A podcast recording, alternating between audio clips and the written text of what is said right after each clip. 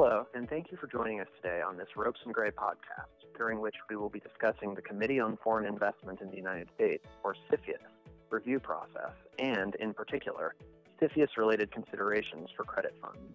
I am Emerson Siegel, a senior associate in Ropes and Gray's Washington, D.C. office. Joining me for today's discussion are Amma Adams, a partner also in our Washington, D.C. office, and Brendan Hannafin, counsel in our Chicago office.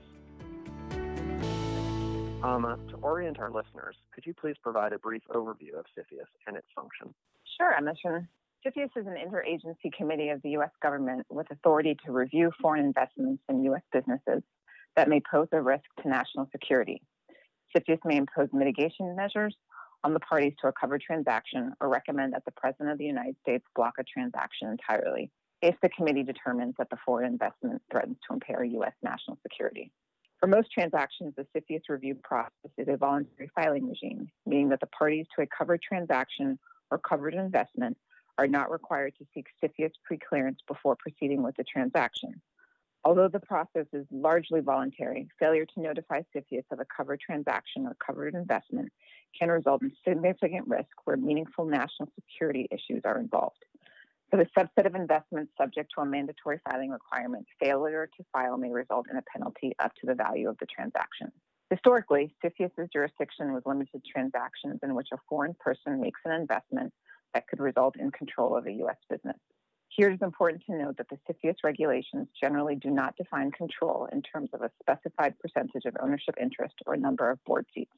Under the CFIUS regulations, control is defined more broadly than in the corporate context. It means the power, direct or indirect, whether or not exercised, to determine or prevent key matters, such as major expenditures or investments, appointment or dismissal of key officers, business strategy, approval of the annual budget, and others. As Brendan will describe in a moment, recently implemented changes to the CFIUS regulations have expanded the committee's jurisdiction to non controlling investments in certain categories of U.S. businesses. As a result of these changes, certain investments that historically were outside the scope of CFIUS's jurisdiction may now be potentially subject to CFIUS review.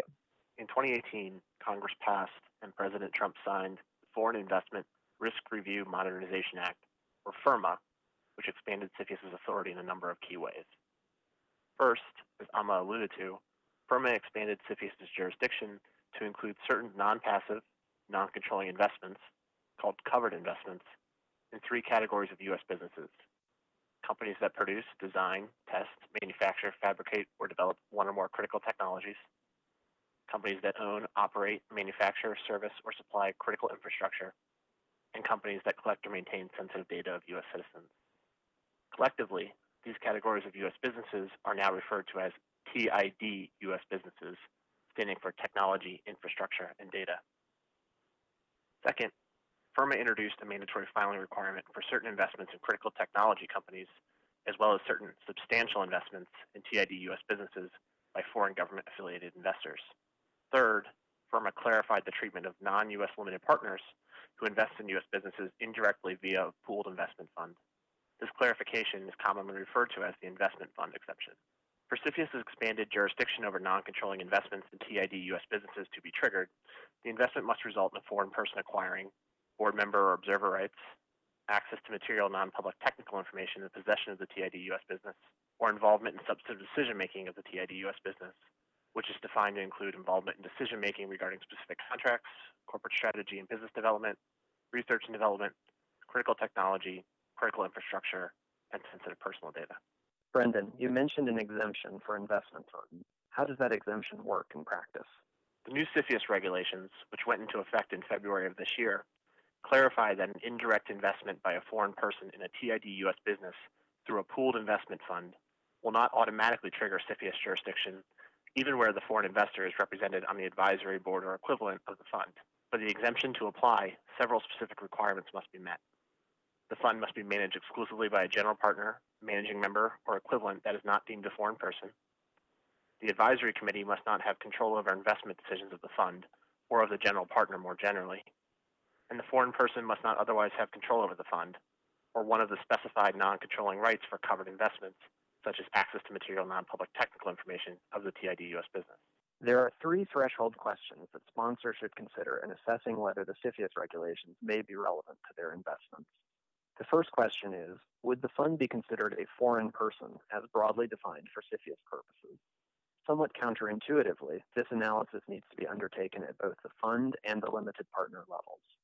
As an initial matter, if a fund is organized outside the United States, such as in the Cayman Islands, in most cases the fund would be deemed a foreign person if the fund's principal place of business is located outside of the United States as well. In this context, principal place of business means the place where the fund's activities and investments are primarily directed, controlled, or coordinated by or on behalf of the general partner, managing member, or equivalent. Notably, if a fund has declared a non US principal place of business in a recent government filing, such as for tax purposes, the fund would be presumed to have a non US principal place of business for CFIUS purposes as well. The definition of foreign person also encompasses any entity, regardless of country of organization, over which control is exercised or exercisable by a foreign national, foreign government, or foreign entity. Therefore, assuming the fund is not itself a foreign entity, the next question is whether the fund qualifies as foreign because a foreign person is able to exercise control over it. As mentioned earlier in the discussion, the CFIUS regulations define control very broadly. While the ability to cause or prevent investment decisions would be sufficient to support a finding of foreign control, control over investment decisions is not a prerequisite for CFIUS jurisdiction. Foreign control could also exist where a foreign person, such as a founder, manager, or non US limited partner, has the ability to cause or prevent key decisions affecting the fund, whether by LP interest, effective control of the LPAC, or otherwise. Such key decisions include, among others, removal of the general partner, dissolution of the partnership, amendment of the limited partnership agreement, the admission of new LPs, or incurrence of significant indebtedness.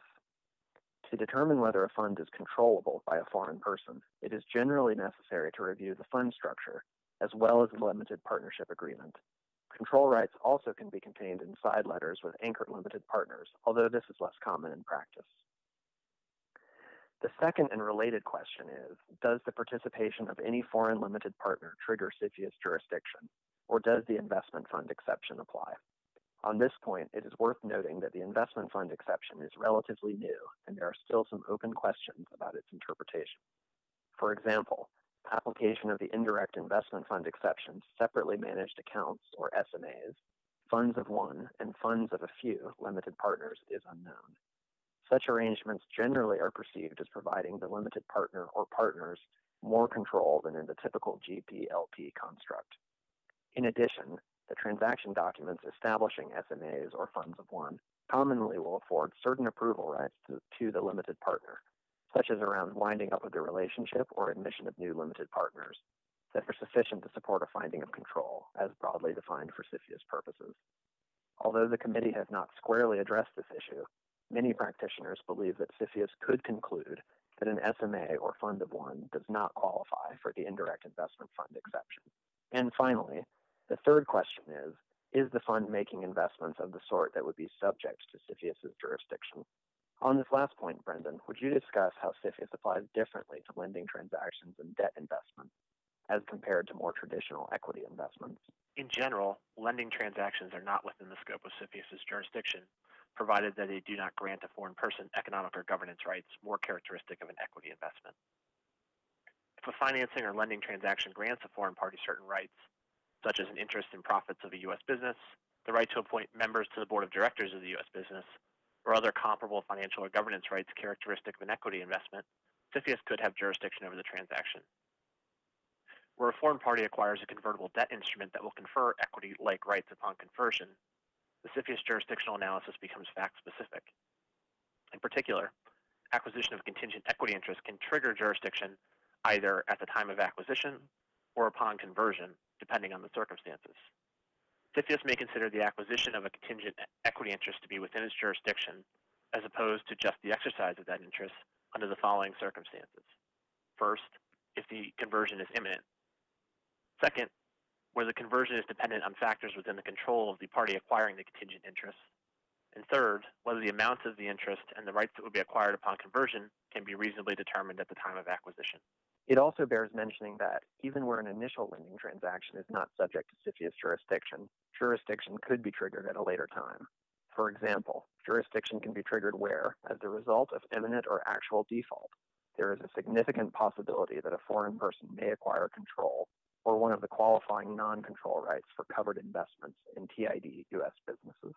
Many of these considerations are potentially relevant to credit funds, including funds that, at least on their face, appear to be U.S. funds because they are managed by a U.S. based sponsor.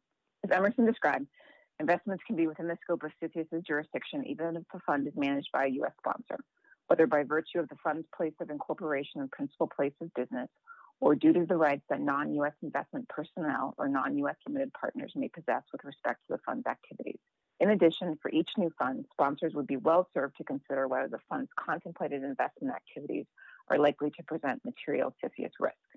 For example, for a fund that intends to make purely passive debt investments in lower risk businesses, CFIUS is less likely to be a material consideration. By contrast, for a fund that intends to make contingent equity investments or debt investments that carry equity like rights, it may be appropriate to perform at least an initial CFIUS assessment of each new investment opportunity. In addition, because transaction specific considerations, such as the involvement of non US co investors in a portfolio investment, generally cannot be anticipated in advance, a CFIUS analysis conducted at the fund level at the time of fundraising likely will not account for the entire universe of transactions for which CFIUS may be relevant. Emerson, performing an investment by investment CFIUS analysis sounds burdensome.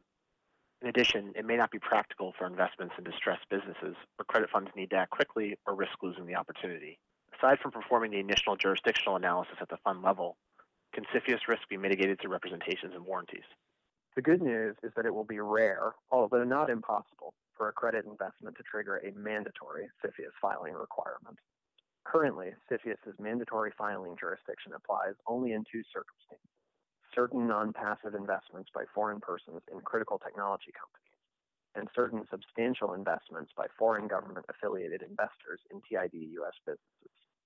As such, even if CFIUS jurisdiction were somehow triggered, such as due to a parallel investment by a non US LP, it is very unlikely that a mandatory filing would be in play. As to representations and warranties, it is becoming increasingly common for sponsors to seek to manage CFIUS risk through a combination of provisions in the limited partnership agreement as well as in the subscription documents. For the limited partnership agreement, common provisions include a provision indicating that the general partner has, notwithstanding anything else to the contrary in the transactional document, the ability to manage the fund to mitigate CFIUS risk, a provision requiring that limited partners comply with informational and other requests including if CFIUS initiates a review of a transaction, and provisions with respect to indemnification or other allocation of risk if the CFIUS related representations provided by limited partners are not accurate. And for the subscription documents, sponsors increasingly are seeking foreign person representations on behalf of limited partners, as well as disclosure of foreign government ownership interests. In general, these provisions are intended to give the general partner and the fund as much information as possible about potential CFIUS related risks, and to give the general partner and the fund as much flexibility as possible in addressing those concerns. On that point, our experience has been that CFIUS related provisions can be subject to heavy negotiation, largely because they are a relatively novel concept, and each sponsor and fund presents a different CFIUS risk profile In some cases, sponsors may determine that the added time and expense of seeking CFIUS related provisions in the limited partnership agreement or subscription document is not worth the corresponding benefit. In other cases, such protections may be invaluable to the sponsor, particularly if the fund is comprised of an array of foreign limited partners whose CFIUS sophistication and risk tolerance is varied. Thank you, Amma and Brendan, for joining me today for this discussion. And thank you to our listeners. For more information regarding the topics discussed today, as well as links to our recent client alerts and analyses, please visit ROPES's Committee on Foreign Investment in the United States practice page at www.ropesgray.com. If we can help you to navigate these issues, please do not hesitate to contact us. You can also subscribe and listen to this series wherever you regularly listen to podcasts, including on Apple, Google, or Spotify. Thanks again for listening.